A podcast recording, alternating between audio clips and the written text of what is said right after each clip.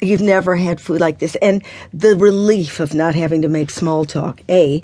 And then, obviously, with mindfulness, it's a workout in the brain. I mean, I really see it as something physiological. So it's like now you have a six pack when you leave, but now you have to keep the six pack up because mm. eventually your stomach will hang to the floor.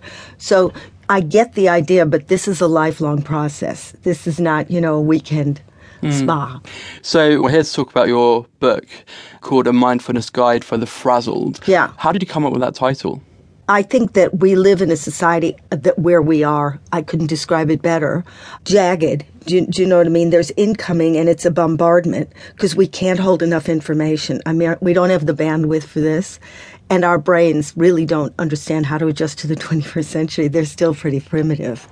So frazzled to me was a perfect word. Also, it has a sense of humor because my hero is Bill Bryson. So I like to take science or whatever I'm talking about and then spin it because comedy is the greatest foreplay. Mm. Then the audience will swallow anything. You've been quite honest in this book about the issues you've had with depression over the years. Well, it only comes in in one part. I mean, people think, you know, I wrote about mental illness at one point. you know, I'm not making a career out of it. So there was a a time I did a show because I happened